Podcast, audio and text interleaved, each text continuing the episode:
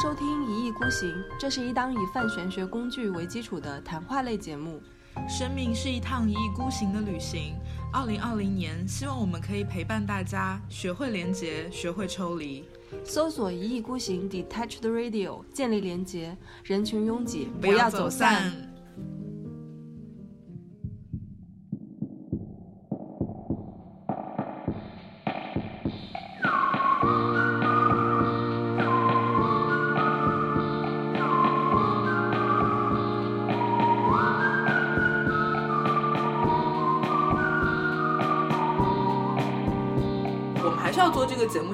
表达我们的立场的。虽然我们还是一个比较小的一个播客嘛，但我觉得该做的事情还是要做。我们可以去理解黑暗的东西，但是我们不应该要去盲从黑暗的东西。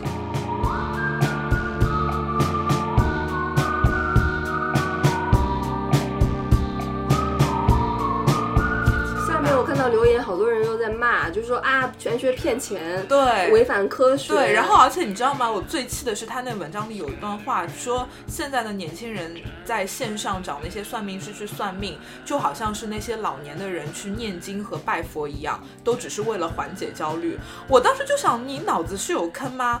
我们拜佛或者是老年人去寺庙，怎么招惹你了招吗？惹你了吗？人家有信仰不行吗？人家想要追求自我超越不行吗？谁说人家老年人念经是为了放安放焦虑呢？我就觉得很鬼扯这些东西。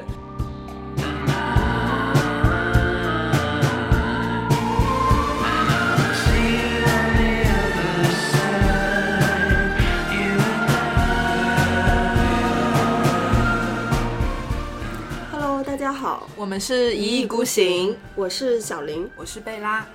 呃，我们最近发生上个礼拜吧，就发生了一件非常鬼扯的事情。是的，所以我们决定要做一期节目来复盘一下这个事儿，然后来谈一下我们对于这个事儿的一些观点吧。对，就这个事情，我们两个人都更新大爆发哎！哦贝拉老师，我见证了他从一个不会吵架的人，变成了身体身体里面已经有吵架的基因在的在里面人。对，向小林女士学习。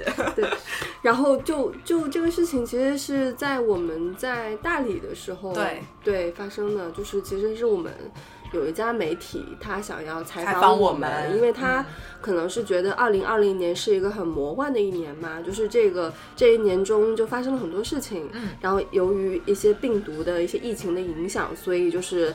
呃，可能很多人失业了，被裁员啦，然后或者是那个很多不顺的一些情况会发生。对嗯对对，然后呃，所以这个情况下呢，人们开始相相信命玄运学，相信玄学，对对对。然后很多人都会，他会觉得那个记者就会觉得很多人会去算命啊，嗯，就是他他就突然之间找到我们，想要让我们聊一聊这个二零二零年的一些玄学经济这个东西。嗯对，嗯，我记得那个时候我们还在呃大理的时候呢，就是。我跟他，我们不跟他说，我们正在那个办一个听众的活动，对，对，就是确实不是很方便。然后他就是非常的着急，嗯就是好像要完为了要完成工作任务一样，就是一定想让我们就是在第二天一定要跟他去进行这个采访。对，对对。然后那个时候我还觉得，嗯，是有那么着急吗？这个事情？对，可能就是他们媒体这种，特别是新媒体，它可能周期会比较短一点。嗯嗯，可能有这样的一个任务，每周可能需要记者需要交一篇稿子之类的。嗯对，然后他可能会比较着急，所以我们也非常配合，呃配合他，然后在百忙之中，对，真的是百忙之中，忙死了对，然后就是抽了大概一个小时的时间去，呃，算是接受这个采访吧。嗯，对，然后我们其实想接受采访的初衷，其实也是不是说我们想要通过这个媒体要变红或者是干嘛的，也不是一个多大的一个媒体。对啊，是对二零二零年成立，二零二零年八月份成立的这个媒体，对这个媒体叫做深燃，对，深圳的深，燃烧的燃，对，大家记住这两个字，记住这两个字，请拉黑这家媒体。一开始就这样子了。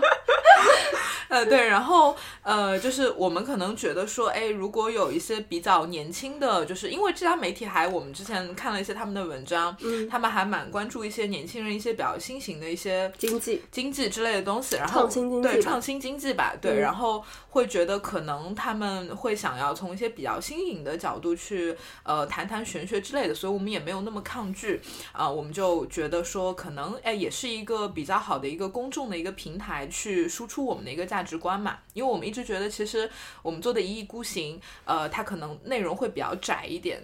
对，然后可能他的这个受众的群体会比较小，所以看能不能有这样的一个机会，把我们的理念去放到一个更大的平台上。其实抱着这样的一个初衷，对，嗯嗯嗯。那你觉得那个时候，你觉得采访中你会有怎样的感受呢？呃，就首先我觉得这个记者对玄学是一无所知。嗯，我觉得正常的一个记者，尤其是财经新闻，而且也不是说经济类的记者，他如果去无论你是什么类型的记者，你要去采访一个受访者。嗯，的时候，你是不是应该做一些功课之类的？当然要做功课，因为你也是记者对，要了解整个呃这个你要采访的这个对象以及你要采的这个主题，然后你可能要去列一些你的提纲，或者是呃你可能需要至少要做很多的准备吧。对，但是或者就是说，他可以把一些呃。就是文字性的提纲甩给我们，就是让我们在进行采访之前知道他到底要对，知道我们在这个采访中我们要干嘛，我们要说什么，我们要处于怎样的一个位置？对对对，但是其实他也没有做这样的一个事儿，而且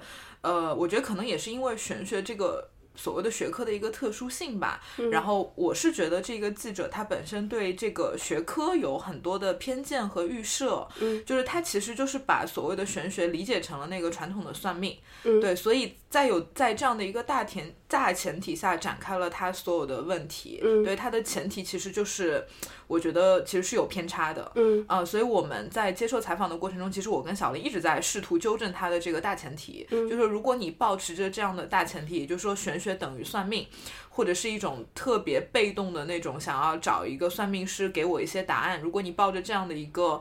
呃，预设去开展你的这个采访的话，我觉得这种采访是没有价值的。嗯嗯，至少在我看来，我觉得你没有去从一个更积极的角度去聊玄学这个事儿，你还是在老生常谈嘛，你还是在把大家原来对玄学的一些偏见继续去按照这个方向去走，我觉得没有任何意义。他在他想要聊经济啊，你要看到他的点，他是要聊经济，对对，他是觉得玄学这个或者是算命也好，西占也好，就所有的这些。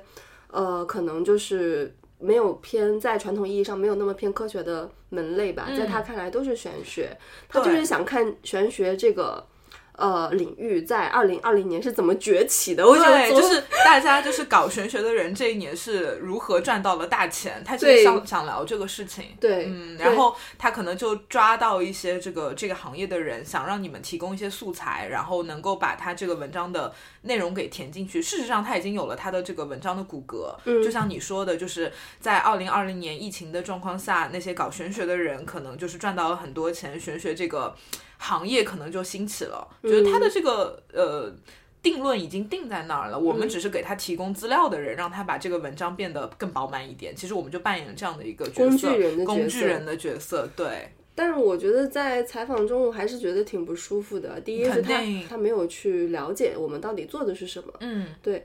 还有就是，我觉得他说话说不清楚，普通话不好。对对对，就是整个采编能力可能会有一点。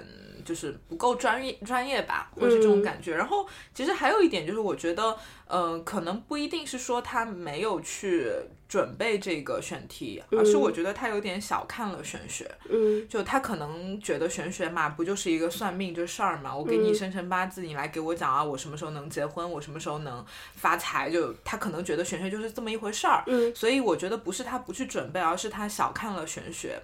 甚至我可能在跟他沟通的过程中，我还蛮悲观的，就是可能以一个很直面的方式感受到了，其实大众对于玄学的这个基础认知是很低下的。嗯。对，大家可能就是对玄学的理解就是停留在那个层面，他们没有看到玄学背后有那么多的理论呢，然后价值观的这种支撑，对，没有看到那个东西。而且他在采访中会有一些引导性的话题，就说你觉得其他的。比如说算命师傅是都是三教九流，是不是觉得这个行业的规则不是很明显？就是希望诱导我们去说出一些批判、攻击其他人的话。对对，就是这个还挺不好的。对，就就我们好像在采访中说，我们不做这样的评价，嗯，就是不做，嗯，对，因为你是一个记者，就是你有这样的一些预设来让我们引导我们去说别人的坏话啊，在我看来，我觉得这是不不是很好。对，所以我们就打死不上钩。我们可能是他遇到的也比较难搞的被踩对象吧。对对对，对，就是各种不配合，但是我实在是觉得我不想顺着他去讲嘛，因为我讲出来的东西可能也并不是我自己真实想表达的。我觉得这样的访谈是，至少我觉得对我来说没有意义。嗯呃我也不想通过这样的一个平台去输出我的观点，因为我觉得整个会被扭曲。嗯，啊，我觉得前面啊采编这个阶段了，就是聊的那一快一个小时的天，嗯，其实我觉得这个还好，对对，就是这个事情过去了就过去了，就是踩好了就踩好了，但是后面发生的事情才让人没有办法接受。哦，真的好气哦！就是大概是这样，就隔了几周以后，隔了一两周吧，嗯他可能就把我呃写关于我们的这一段整理成了文字发给我们。嗯，你还记得他说的是什么吗？他大概就是比较了一下，就说啊，可能就是我们作为这个玄学行业的从业者，就嗯输出说、啊，玄学可能是一个比心理咨询更高效的一个工具。嗯然后说很多人找算命师是因为精神懒惰，然后就这个玄学的这个行业是被咨询者所决定的，就是。这些话我承认我在采访中有提到过，但是语境是不一样的。我在我的语境里提到了一些这样的一些论断，对，但是我觉得当你把我的这些论断去可能拿出来断章取义的时候，我觉得整个都变味了。嗯，对我觉得他可能就是想表达的是，哎，这些搞玄学的人他们会有自己的一套。这个说辞嘛，然后我觉得，哎，这完全不是我想要表达的东西，然后我就觉得我不想要参与这一次这个、这个采访了。包括我跟小林在那个跟这个记者的沟通中就说，嗯，我们觉得我们做的比较有价值的事情，其实不是呃这个算命，或者是呃做这个命理咨询。我觉得我们做的最有价值的事情是做了这个播客，对我们在播客里面做很多玄学的科普科普，我觉得这个才是真正有公共价值的事情。你去讨论我个人做这个咨询，我到底赚了多少钱，在这个二零二零年，我的咨询者数量是不是更多？拜托，这有什么意义啊？我为什么要讲这些东西呢？没有任何的意义。对，然后而且我也不觉得，呃，这个比如说今年的咨询量可能比去年更多，但我不觉得这是因为二零二零年大家都失业了而导致的，就不是这样的一个必然逻辑。对，但是这个记者可能不了解其中的一个缘由吧，他的呃因果逻辑是。今年很魔幻，所以你们这些人赚到了更多的钱。所以你们来谈一谈吧。对，但是我的逻辑是，今年是今年的魔幻的点在于有这样的一个很无常的一个事件，因为疫情嘛，没有人能控制得了。那么在这个状态下，我觉得大家有了更多的一些契机去做更多内在的一个思索，并且意识到其实很多事情是你掌控不了的，因为这些疫情嘛很无常嘛。那么在这个状状态下，人们愿意承承认自己的一个渺小，接受你可能只是宇宙中的一个微不足道的一个分子。那么在这种状况下，可能大家愿意更花更多的时间去思考一些关于自己的名利之外的一些更宏大的，或者是更虚无的一些所谓的更虚无的一些事件。那么在这个状态下，大家可能会来听我们的播客，或者说会想要来找我做咨询，其实是这样的一个逻辑。但是这个记者他因为不了解这个行业，或者说他他脑子里就没有这个意念，没有这个概念，他可能是一个。绝对的科学主义者、理性主义者，或者是呃，他会觉得玄学就是一个迷信，所以我讲的这些东西其实都不在他的频道内，嗯所以他不能理解。嗯，对而且他也不愿意去理解。对，而且我后来就甚至觉得，可能不是不愿意，是他没有这个能力去理解。嗯，能力太对他能力能力有限，他没有办法接受这些东西，嗯他没有办法接受更宇宙、更宏大的一个东西，所以最后导致我们的这个合作其实就是被我们中中间叫停了嘛。对，而且我们其实，在之前就是有提到，哎，你对这个玄学那么感兴趣，那你自己做过咨询吗？嗯，你算过命吗？你算过塔看过塔罗吗罗星盘算算过吗？没有的话，建议你去尝试一下。其实你也可以更好的从你自己的角度去呃输出这样的类似类似这样的一些经验嘛。但我据我所知，他其实后来也没有这么去做。对对，他是拒绝的，他对完全就是。腾空着去把这个报道给写完了，我觉得他也蛮厉害的。对，他是嗯从自上而下的那个角度去俯视我们，是我们就是给他一个提供材料的人，我们就工具人。对，嗯对对对，但后来呢，他不是把那个过了几周以后，他不是把那个就是关于贝拉的一些输出的内容啊，包括我们的一些想法，就整理成了两段文文字文字吧，嗯就不多，确实不多啊，就两段发给了我们。然后我一看呢，诶，就没有提到我们电台。其实我们在那个采访中，我们有聊到过，希望能够突出电台嘛，是因为这是我们的价值所在。对因为就是前面我们也说了嘛，在好多期好多期节目里面，我们都有说，我们其实是想要做一个输出正确的玄学观念的这么一个事情，因为这个其实才是对大家更有价值的。对不能就是说你呃看到一个算命师傅，你就想知道自己的什么时候能发财，什么时候能婚嫁，这个就很没有意思。嗯对对。然后相信呃是我们的老听众应该也能够理解我们的一个初衷吧。对对。有，但但是他并没有嗯。怎么说呢？那那个文字里面没有提到我们电台，然后说的东西又是跟贝拉说的那个之前我们的采编过程中又牛头不对马嘴。是的，非常断章取义啊，也不知道是什么玩意儿。然后我们就、嗯就说那就算了，就不要再合作。我们也没有提出任何的，嗯就是说觉得你这个做的太糟糕之类。我们也很中正的就觉得，哎，这不是我们想要的，那我们就退出。嗯，但是很气人的是，哎，他是同意了，对他同意了他说 OK，然后他说 OK，那我们接下来我就会把你们的内容在全篇删掉。对在文章中嗯全部都删掉，不带任何的痕迹。我们说好，谢谢。那那个呃，就是辛苦了，什么说了一些客套话了。嗯对对对，然后也是那个好聚好散那种是的，感觉。是的，对对是的。然后，但是没想到隔了一周，他这个文章上线了，然后嗯就发现他当时答应我们要删掉的内容，其实都。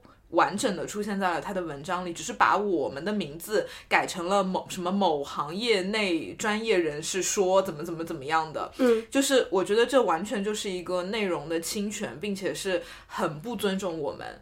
对，虽然说这个文章里面没有提到我们的名字，就按照我们的想法没有提我们的名字，对，但是我觉得你把我们的这个内容做匿名处理，其实也没有得到我们的一个认可。对，这完全就是一个内容的侵权。那么在这种状态下，我们就提出说，你这一大段需要被删掉。对，但是其实这一家媒体就是他们并没有答应这件事情。是这样子的。我们当时说出来的时候，他呃，其实在我看来啊，就是这个记者是个小姑娘，嗯，对她可能年纪涉世未深的涉世未深的小姑娘，可能毕业没多久，反正能够感觉出来年纪比较轻。嗯。嗯，可能他可能也是刚做记者没有多久啊，我相信不是一个很资深的资深的记者对对对，我相信他不是一个很资深的记者。当他在我们提出异疑议的时候，哎，你不是答应我已经删除了吗？嗯为什么还出现了呢？他敲了一大段的文字来反驳我们，是来来质疑我们，来 challenge 我们，质嗯问我们。那当那当时你们为什接受么要接受采访？接受采访的嗯目的是什么呢？那意义是什么呢？嗯，就是我不管你这个意义是什么，你当时答应我们要删除这个内容，那为什么你没有删呢？是而且从头到尾他没有一句对不起，或者没有一句道歉，没有一句不好意思，非常杠的小非常刚，我都不知道他刚的立足点是什么。对，可能真的年纪小吧，就不想要那种承认自己的就是错误吧，或者怎么样嗯的。对，或者说，我觉得也不能完全怪他，因为整个文章的这个出产可能是一个团队，嗯，有记者，有编辑，一定会有那个主编或者是主编，对，嗯会有很多人嘛。我觉得嗯不能怪他。所以后来呢，就是我们本来是三个人的一个沟通群，后来其实这个记呃他的编辑和主编其实都进来了。对，然后记者呢是先把那个记者呢先是把编辑拉进来，因为编辑是他的那个责任编辑还是怎么样，反正会校稿之类的。对，他把这个编辑拉进来。那编辑一开始呢，其实也是，对，呃，对，然后就反正也跟开始跟我们刚吧，刚了对对起来。嗯然后他同时他们也承认自己采编中是有一些问题的，嗯。对，然后反正就是刚了好几轮。非常明确的承认了自己的过失，然后就说的确在不应该在没有征求你们同意的情况下用那一段话，嗯然后就说我们会就是比较严厉的去这个批评批评这个记者，然后呃跟我们说，那这样子就是说在其他的一些平台上面如果出现这个文章，我们会把这两段删除，但是微信公众号因为它的一些修改的规则，因为每篇文章只能改二十个字，嗯，然后他就恳请我们说这个公众号能不能保留。但是我觉得还有个前提，就是嗯他不是一上来就这么说的，他是做前面跟我们刚了好久好久，对，实在是说不过我们。嗯对，因为我们就是有理呀、嗯嗯，然后他前面是怎么说的呢？我我其实有点忘记了，但是我大概的意思，大概的记得就的话就是，你们在这个文章中只是短短的两两两两段段话嗯而已。嗯他觉得，我觉得你们其实不应该有这么大的意见，因为你们并不重要。但我觉得这个不是一个正常的一个逻辑体系里面，就是不管我们在里面是一个字还是两个字，还是或者是一句话还是两句话，你前面答应过我们要删除我们的一些言论，是对，那你就照做就好了，很简单的一个事情。或者是说，你那个时候，比如说你的记者或者是编辑的人就觉得，哎，你们说的东西还是蛮有价值的，我们希望去保留。那你也可以提前过来跟我们打个招呼，或者是怎么着的，是不是可以匿名处理，是不是可以匿名处理？嗯，甚至是你当自己这个文章发出来以后，哎。编辑或者是记者发现自己哎，确实没有跟这个采编的人打个招呼，受访者打招呼，那你是不是可以就是以一个比较谦逊谦逊的态度说，哎，实在不好意思，没有那个没呃，就是实在是忘记了，或者是说主编或者是团队觉得你这段话还是比较有意义的，就放进去了。嗯，你以这样的姿态来跟我们去沟通，我们其实都都很好商量。但是问题是我们发现了以后来问你的时候，你却开始跟我们刚，嗯，你刚什么呢？有什么好刚的呢？嗯，对，后面的事情才精彩了。对，后面就是其实我们那个群里主编也都进来去跟我们协调嘛。对，然后这个没有没有，主编没有要跟我们协调。主编是一副非常来势汹汹的样子，就说你们到底要怎么样？就是而且主编是我拉进去的，对，不是他们拉进去的。因为因为后来我发现跟那个两个小姑娘聊不清楚，那个编辑，嗯。编辑也是那个，反正就是还还还是挺刚的一个姿态嘛。然后那个记者呢，就是一开始给我们发了一大段刚的言语，以后就再也没有说话了，是没有表任何的态度。对，然后我就觉得 OK，然后既然你们两个小朋友是这样的一个情况，那我把那个主编拉进来好了，然后让你们领导看看这个事情是不是符合正常的记者采编的一个规则。嗯，然后结果他领导一拉进来就说。呃，那个现在是怎么了？不是答应修改了吗？然后上来就是一句很狠的话撂下来。是。然后贝拉这个时候更筋上来了，伤官发作。对对对，贝拉就说。对，然后我就怼，我就说。没有啊，我说我们跟你们沟通了大半天，嗯，这一段我们需要被删除的东西还在你们的微信公众号上面，嗯，然后之后一顿神操作，那个主编、编辑和记者都集体退群，对，然后就是完全耍耍流氓行为，对，然后就贝拉撂下这句话以后，三个人全部都退群了，是的，是，就好像感觉好像在跟小朋友在幼儿园的时候跟小朋友吵架，你知道吗？对啊，都无语了，就是多大的人了，而且这事儿其实也没有那么大，就是你呃。我们可以去协商，或者是虽然只只有改二十个字嘛，但是其实你也可以动动脑筋，你这二十个字改，其实还是可以把那段话的这个意思给改掉的。嗯，对，我觉得至少在我们看来，我们希望看到你的努力，我们也没有说要那么的斤斤计较，就觉得你你这个事情你错了，你应该要承认，我们其实是这样的一个态度嘛。对啊，就是知错认错，就是其实是一个很朴实、很简简朴的一个。小孩子都懂的道理，但是他们三个成年人做不到哎。嗯，哎，但是你说到这个东西，我我其实后来就在反思这个事情嘛，因为我觉得他们做的这个事情很幼稚、很低龄。嗯，然后我后来突然就在想，其实你发现现在互联网上每天都会有很多的争执嘛，嗯，各种各样的，就是可能媒体跟媒体的打架，或者是这个观点和观点的这种碰撞。其实你会发现，大家各自有各自的道理去争执嘛，你很少看到在这种争执的过程中有一方会认错。嗯。其实你去想，现在网络，特别是互联网上的这种争执，你很少看到有一方说：“我觉得你很有道理，我错了。”其实大家都是不愿意认错的。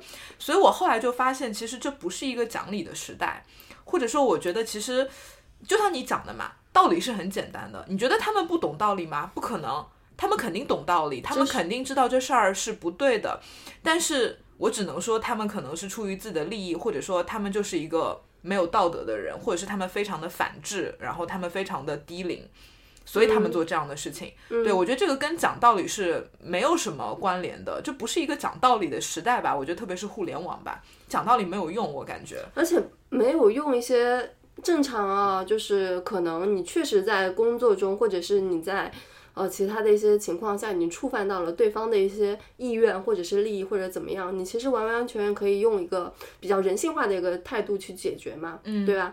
不好意思，说一句抱歉，说几句软话，我觉得很正常。对，其实对方也未必不能理解，就是我们也可以理解，就是比如说你微信只能改二十个字，或者是你在其他平台上有一些分发，改起来太麻烦了，嗯，对。但是这些事情你就。不不愿意去好好跟我们说，而是说，就是就是，虽然我错了，但是因为你触犯到的是我的比较大的利益，所以我不管你，然后我所以我要从一个从高而下的一个角度去跟你刚，对，而且我是一个他可能在他们看来，他们是一个很大的媒体啊。对我是一个公司，我是一个组织，我怎么可能向你个人去低头？嗯，可能会有这样的一些情况。所以我我我在反思的其实就是可能遇到这样的事情，我觉得讲道理是没有任何意义的。嗯，就是因为我觉得这不是一个辩论赛，这不是一个奇葩说，我们俩、我们好像各自作为一方，我们拿出自己的事实、逻辑、道理，我们来进行辩论，然后最后可能有一方会胜或者如何的。我觉得在这种互联网的这种环境里面，呃，我觉得可能它是一个逻辑或者是。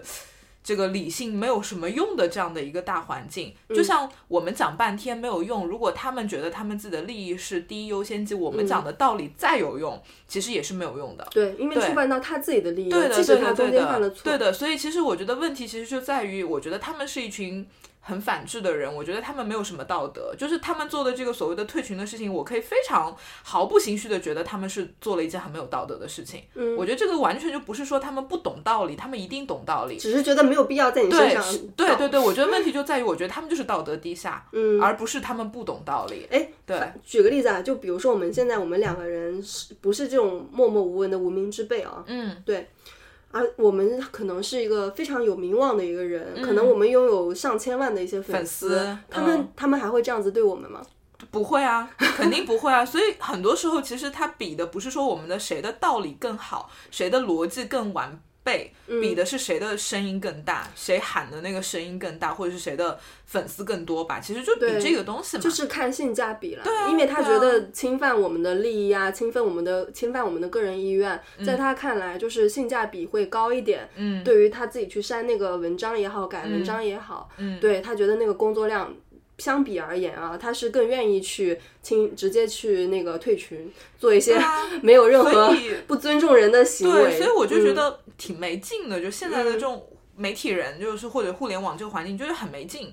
就这是一个大家用逻辑去辩论都没有任何意义的时代，你就觉得好没劲。就是这些是我们的人类的宝贵的财富，嗯我们用我们的道理、我们的逻辑、我们的知识去讲道理嘛，嗯去辩论嘛，那这其实是一件还蛮有趣的事情。但是最后你会发现，这个环境里有一个规则，就是比利益、比性价比，就是好像对比流量，这是一个默认的规则。我们做的所有的这种。辩解或者是道理的言说，其实都必须要臣服于那个东西，所以你会觉得很没劲。我甚至都觉得，也许以后我遇到这样的事情，我可能一句话都不想说了。嗯因为你最后发现其实没有任何的意义的，就是你做说的这个话其实没有没有任何的价值吧？嗯，他们出的那篇报道，我觉得没有价值啊。完全没有价值，给他们翻白眼好吗？我觉得你看过了吗？那篇文章？我看过啊，就是就像我们说的，就是他我看都懒得看。对他其实就是，我觉得他没有让玄学这个东西变得更好。嗯因为玄学这个东西，说实话，我认可它可能在中国的这个环境里，它是一个比较地下的东西，它不主流，它甚至比较比较比较地下吧。对，然后我们其实做的事情是尽可能的用一些更中正的，或者是更阳光的方式去把它展现给更多的人嘛。嗯但是我觉得我们的力量也很薄弱，嗯我们能影响到的人也很少，只有那么一小部分。对，但我觉得我们在做一些比较阳光的事情，但是这些所谓的在阳光下的这些比较大的媒体，至少比我们大哈。嗯但是我觉得他们反而在做一些把玄学变得更地下的一些事情。嗯对他这样的报道出来，那可能他不是一个大媒体，这篇文章可能就几千人看，嗯但几千人可能就很多人会觉得，哎，你们又在宣扬这些东西了，嗯哎呀，你看玄学就是骗钱的。下面我看到留言，好多人又在骂，就是说啊，玄学骗钱，对违反科学。对，然后而且你知道吗？我最气的是他那文章里有一段话，说现在的年轻人在线上找那些算命师去算命，就好像是那些老年的人去念经和拜佛一样，都只是为了缓解焦虑。我当时就想，你脑子是有坑吗？我们拜佛或者是老年人去寺庙，怎么招惹你了招呢？惹你了吗？人家有信仰不行吗？人家想要追求自我超越不行吗？谁说人家老年人念经是为了放安放焦虑呢？我就觉得很鬼扯这些东西。对你，你诋毁玄学就算了，你为什么要诋毁人家念经拜佛呢？我觉得这完全就是一个很。很 很下三滥的事情，而且不只是这样子，而且就是我记得当时那个编辑还有说，就是说，呃，就是因为因为我们说他们这个做事的方式不专业嘛，你明明答应我们删，然后最后又没有删，自己悄无声息的时候上线了。对，我们就说这个行为不专专业。嗯。他就说了一句话，他就说那个，呃，他是这么说的，他就说。他又说那个因为你们的一句不专业而就是让我们这些认认真真做内容的人，就是是不是会让我们伤心？嗯我心想，我的我的天，我说我我我觉得一直是有这么一句话，就是做人做事是做事之前先做人，对，对你先把人做好了，你再去做事情。嗯，你做人的道理你懂不懂？你答应一个人一个承诺，你说要删东西，但你没有删，嗯就是我们我们现在，因为他这个其实是就等于说是把删除把它一转成了匿名嘛，就是把名字改掉了嘛，对。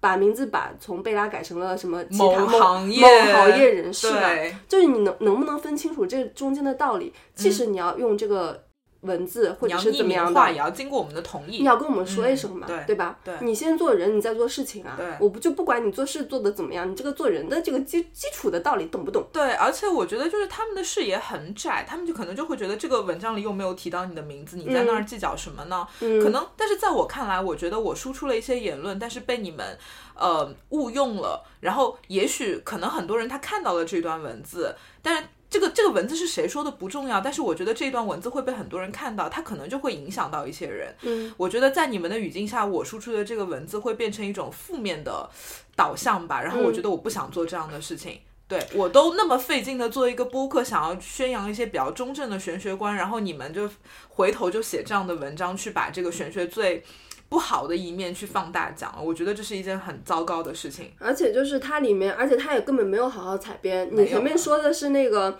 因为他就说嘛，比如说像贝拉，你是那个有心理学的一些背景嘛，嗯，那你结合一些玄学的工具，比如说像星盘，对，然后可能就是会某种程度上面会让呃来访者更加打开自己嘛，是比较效率一点。他那边就直接曲解成为。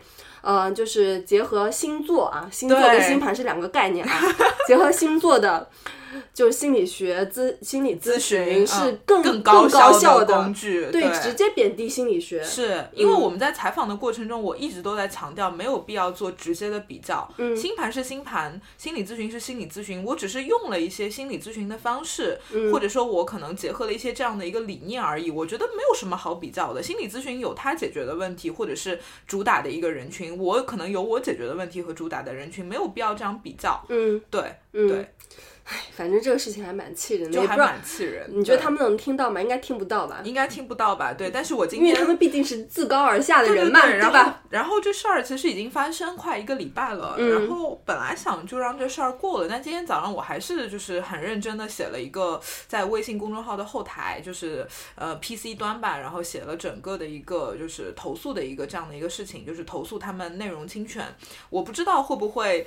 我被保护，就是说会不会有人来介入这个事情，然后让他们的这个文章下架？我不知道它的结果会怎么样，但是我后来就觉得我还是要做这样的一个努力。虽然这个努力可能对我个人来讲，我觉得没有任何实质的好处，我不会因为这个投诉他们文章下架，我得到了一些好好的东西吧。嗯但是我我希望还是用我自己的一个力量去维权吧，或者是做一些事情吧，就不想好像那么被动。对，哎，我来举一个假设啊，比如说当时那个记者啊，他不直接敲一大段话来跟我们刚，嗯。而是直接承认错误，比方说啊，实在是不好意思，我那个发稿之前疏忽了，嗯。或者是呃团队内部协商啊，就是呃把你这个东西这段话给留下了，没有嗯。跟你们说，实在是不好意思。但是你看那个呃公众微信号、微信公众号这个，就是他因为呃改这个东西也比较麻烦嘛，嗯。就是你能不能就是呃就是让我们进行一些呃二个二十个字的一些改改动，然后再嗯么就那个其他的号上面删除什么之类的，你看这样能不能接受？就好好跟你说，你觉得你能答应吗？当然可以啊，嗯当然会答应啊，因为我觉得这其实就是我们所谓的情商嘛，就是一种说话的方式嘛。嗯而且我觉得说话的方式，你这个东西可能我也知道你背后可能不情不愿的，但是你以这种约定俗成的一种比较客气的、体面的方式来跟我沟通，我肯定是会同意的。嗯对，因为我觉得，哎，你很有情商，你很体面，那我们就以这种非常体面的方式来解决这个问题。嗯，对，但是你非得好像那么直愣愣的讲，你把你，当然我能理解啊，你这样讲可能有他自己的一个立场和道理，但是没有必要我来听从你的道理嘛，其实是一样的嘛。对因为这是你的工作，不是我的工作，关我什么事对，所以我觉得最后这个争执，我觉得问题其实就是我讲的，我觉得他问题的核心不在于我的道理他听不懂，或者是他的道理我听不懂，而是在于我觉得就是对方的一个态度问题和立场的问题。嗯我觉得就是我觉得他们的。道德水平比较低下。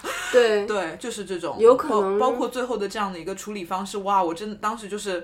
我就说，我真开眼界了，就现在的这个媒体人怎么一个个都跟流氓似的？对，我就说，对我本来本来以为你撂下那句狠话以后，然后他们就说，哦，我们在内部讨论一下，没有想到全部退群了。是，我觉得哇，真的是开眼界，怎么会有这样的一个？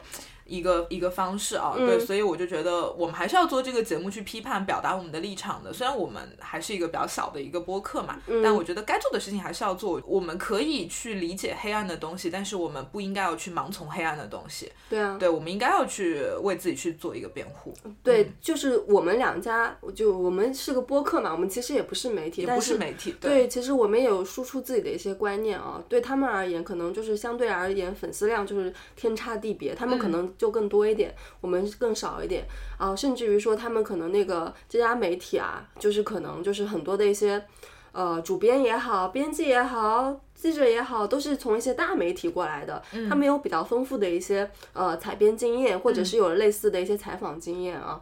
对我们这个就是可能人群上面会有一个悬殊，但是我我我不觉得就是说因为你是权威，你你有大的流量，或者是说你的那个就是。呃，里面的员工就是有更多的一些大媒体的经验，就所以就是你就是对的，这这完全是不对的。哦，我很认可你的这个想法，就是其实就是我们刚刚讲的，可能现在的互联网或者是媒体有它自己的一套规则，大家可能都是围绕着这个规则去说一些体面话，或者是维持一种表面的一种关系嘛。就像我们刚刚讲的，如果对方态度比较好，比较有情商，可能我们也就解决这个事儿了，我们没有去。挑战它，但是我觉得我们应该要有挑战规则的勇气。就不管我的声音是大还是小，我的立场是大还是小，我觉得我们都应该要去挑战这个规则，这个才能让不能说世界更美好吧？我觉得就是让一些更好的一些东西会出来吧，而不是大家永远都是围绕着那个规则转，嗯，围绕着权威转。对，因为我觉得那个真的好被动啊，就真的是让人觉得很绝望。而且在他看来，就是我们只是他长篇的文章里面的两段话而已，他觉得你们不重要。是，他们只他直接拿出这个观点，我看了以后我就觉得。What？什么鬼？对，我们说的是文章比例，就是输出观点比例大小的原因吗？我们说的是这个做做事情的一个规则呀，对，是这个事情的一个本质吧？对，就是做人那个本质吧。你答应了我们要删，你没有删，然后你还来跟我说，因为你们在文章中那个所占的篇幅很小，所以你们不重要，所以没有必要跟你说，就很多就是一些。很奇怪的一些逻辑吧，就是因为要维护他们自己的个人的利益啊，或者是他们媒体的利益啊，或者怎么着的，因为他们要发工资什么的。对，我们也没有这样的压力。对，我养活自己全家人都不愁的那种。对，然后我觉得这个事儿其实也让我想想到了很多，就是关于这个所谓的玄学大众化这件事情。哎，我经过这个媒体的采访以后，我对这个事情就更没有信心了。嗯，对，就是可能在这。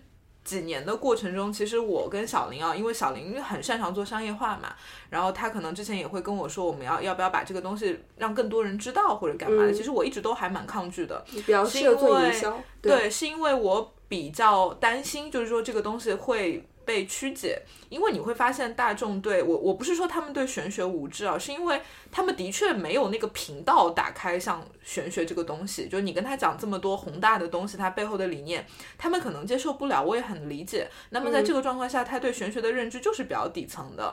那么如果我要向更多的大众去科普玄学。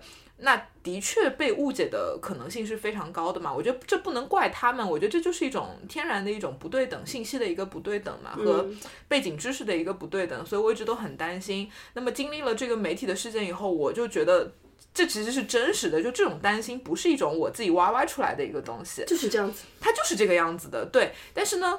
我后来就觉得，嗯，没事呢，就不要接受媒体的采访了。我现在对这个东西有点害怕，就我觉得可能，除非这个媒体，我觉得他以一个非常开放的状态来，可以跟我们做一些比较深度的一些对谈，我觉得这些我是很欢迎的。但是如果他有这些预设或者如何的，我就觉得可能就没有必要去做这样的一个采访或者是一个合作。啊，因为我觉得最后你输出的东西，我还不如在我的这一片，我们的这一片小天地去输出呢。呃，也许曲高和寡，但是我觉得我们吸引来的一定是认可我们理念的人。对对对，我后面其实我也在想，我我其实我我就是这个他们集体退群以后，我在想，哎，我觉得是正常人的话会这么处理事情吗？而且是就是怎么说呢，都是成年人嘛，也是、也是有很多社会经验的，我觉得好像不太会。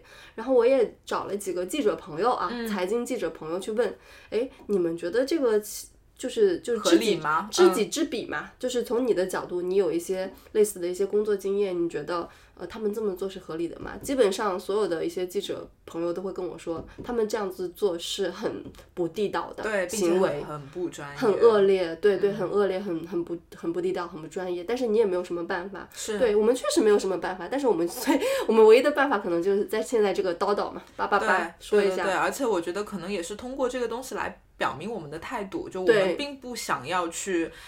呃，下沉吧，就是因为嗯玄学这个东西，不是说我们做的东西多高端啊，但是我觉得我们其实做的节目里一直在讲背后的理念。嗯我们很多，我们虽然有些节目会去给大家讲行星啊，讲一些比较技术化的东西，但是我们尽可能的想要把技术背后的一些理念，呃，一些更宏大的东西、更本质的东西输出给大家。我们不想要只是让我们的播客告诉你啊，这个调桃花怎么调，对吧？你要在家放个什么东西，或者是你要用什么颜色，或者是哎，这个太阳掉在哪个工位，你要去做什么工作，就不想要讲这个层面的东西，没有意义。因为它真的没有什么太大的价值，我真的觉得这个没有什么太大的价值，只有让你知道背后的东西，或者是能够通过呃玄学这个东西打开一个更新的世界，拓宽你的一些理念，才是我们想要做播客的一个核心的东西。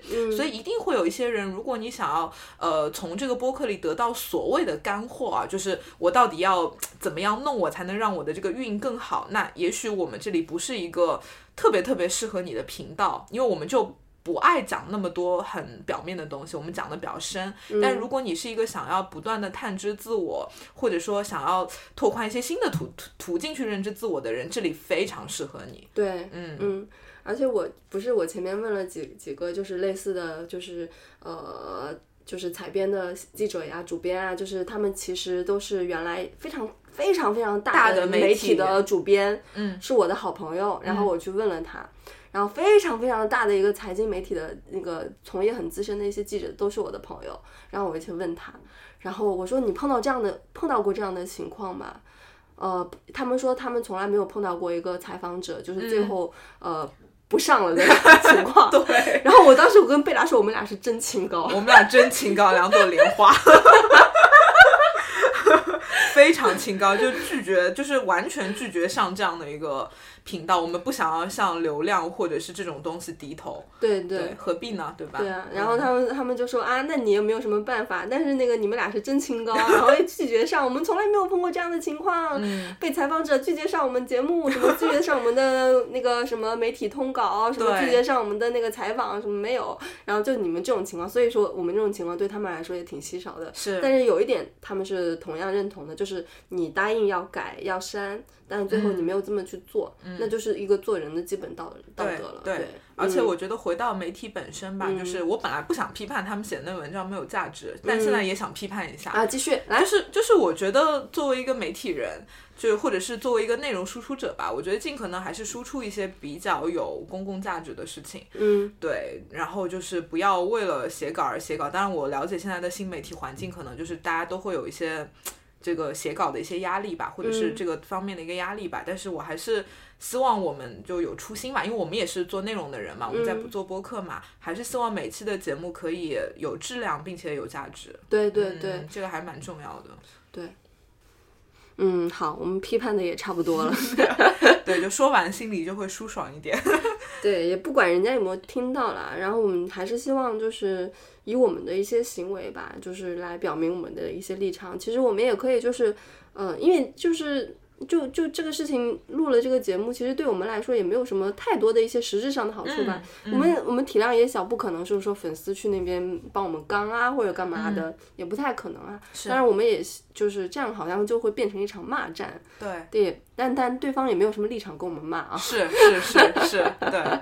对，然后 anyway 就是反正就还挺想批判的吧，更嗯劲发作吧。对，跟进发作一下。嗯对我是觉得，就是其实你会发现，现在其实媒体上的那种这个争论，最后就是大家各执一词，然后在那儿骂来骂去，然后都最后就是不了无疾而了之终嘛，不了了之嘛。嗯，对，然后我会觉得，其实很多时候都是向规则低头，所以大家还是要有挑战规则的勇气啦。就是可能我们这个只是一个小的影子，那包括我之前自己也遇到过那个公众号被抄袭啊什么的。对，哎，我我跟你说，听众们，真的这次啊，贝拉老师居然在这次节目，就是在这次事件发生以后跟我说，他要去考那个司法 司法司法考试。考试，他说以后要自己变成一个律师。对，我说以后可能律师是我的副业吧。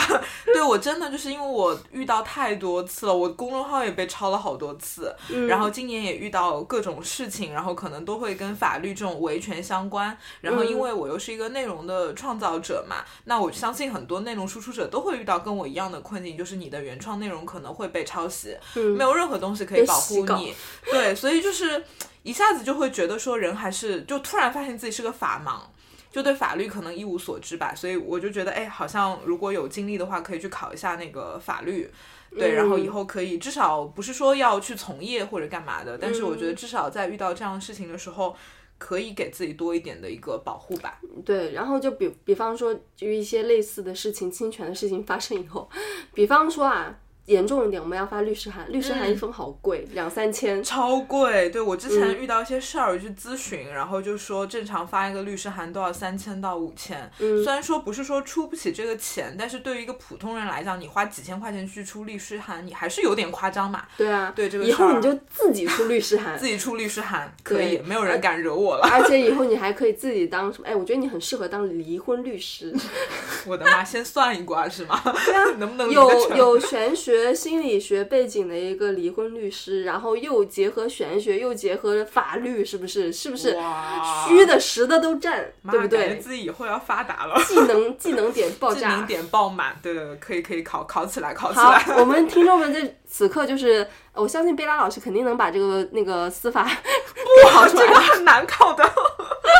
我们期待贝拉老师成为一个就是拥有玄学技能的律师。哦，OK OK，希望自己可以养成更多技能。对对，我们来那个监督一下啊。好，可以，信心满满。对，好，那我们这期节目也批判的差不多了。对，然后希望大家可以拉黑这家媒体，叫深然。对，喜欢我们节目就给我们打五星好好评，评，感谢大家，感谢大家。好，拜拜，拜拜，拜拜。Maybe someday, maybe somewhere far away,